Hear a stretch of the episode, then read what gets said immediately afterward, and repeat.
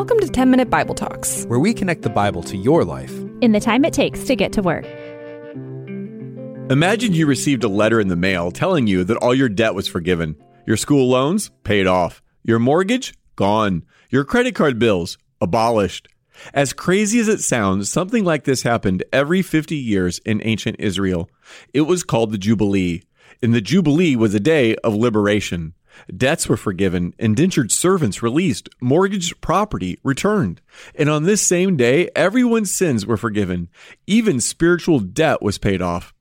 Our word jubilation comes from the Jubilee, and you can see why. If you were poor or in debt or enslaved or oppressed, the day of Jubilee would lead to jubilation. In Leviticus 25, the Lord gave Moses instructions for the Israelites to observe two very important years the Sabbath year and the Jubilee. Those both follow from the fourth commandment that instructed the Israelites to rest every seventh day and to dedicate that day to the Lord. The day of rest was called the Sabbath. In the same way, every seventh year, they were to give the land a year of rest. And after seven of those, after 49 years, they had a Jubilee. The Jubilee was a proclamation of liberty to the Israelites who had been enslaved because of debt and it was a restoration of land to families who had sold it out of financial need during the previous 50 years. Here's Leviticus 25, verse 10.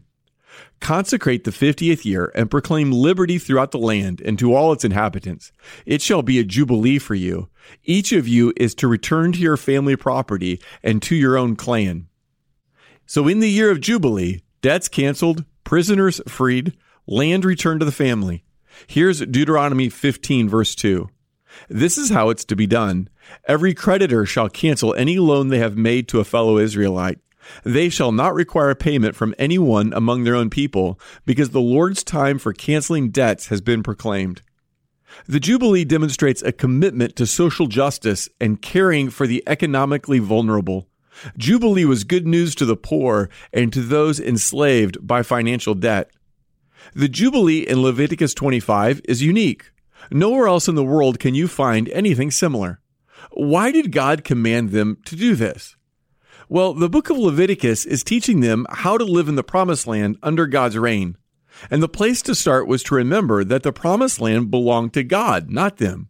God was the landlord and Israel was the tenant. They were to live in dependence upon God, and they were to have a deep care and concern for all of God's people. Here's Leviticus 25:35.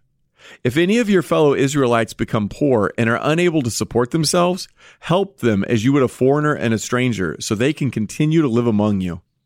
The Israelites were instructed to care for the person without the resources to care for themselves.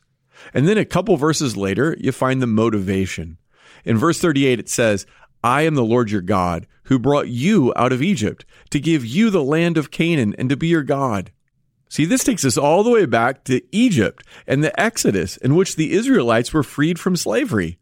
God's saying to them, Look, I've shown you mercy, so show other people mercy. I've blessed you, so you should be a blessing to other people. God had delivered them from oppression and slavery in Egypt and blessed them. So now they, the Israelites, should be the most generous people around. So here's a question I ask myself Has God blessed me so that I can have an easier, more comfortable life? I mean, to ask the question is to answer the question. God provides all that we have. Remember, we are not owners. We are like the Israelites. We are people who have been given blessings by God. So he has given us all that we have, not so that we can spend more and more on ourselves to make our life a little bit better, a little bit more comfortable, a little bit more convenient, no, He has blessed us so that we can be a blessing to others. He's been generous to us so that we can be generous to others. God has been gracious to us so that we can be gracious to others. Jesus talks about the Jubilee in Luke chapter 4. He's at the synagogue. So let me just set the scene. They ask Jesus to read from the scriptures and he chooses the passage that he's going to read to them. Everyone is sitting around the walls in a circle and, and Jesus reads this passage. It says this in Luke 4, 16 to 21. He was in Nazareth, where he had been brought up, and on the Sabbath day he went into the synagogue as was his custom. So, in other words, it was part of Jesus' regular habit to be in worship with his community. I, guess Jesus didn't have kids that like to play sports, or he didn't like to stay out late at night or travel, or all the things that keep us from regularly worshiping in our churches. But anyway, back to the story. Jesus stood up to read, and the scroll of the prophet Isaiah was handed to him. Unrolling it, he found the place where it is written, The Spirit of the Lord is on me because he has anointed me to proclaim good news to the poor. He has sent me to proclaim freedom for the prisoners and recovery of sight for the blind, to set the oppressed free, to proclaim the year of the Lord's favor. Then he rolled up the scroll, gave it back to the attendant, and sat down. The eyes of everyone in the synagogue were fastened on him.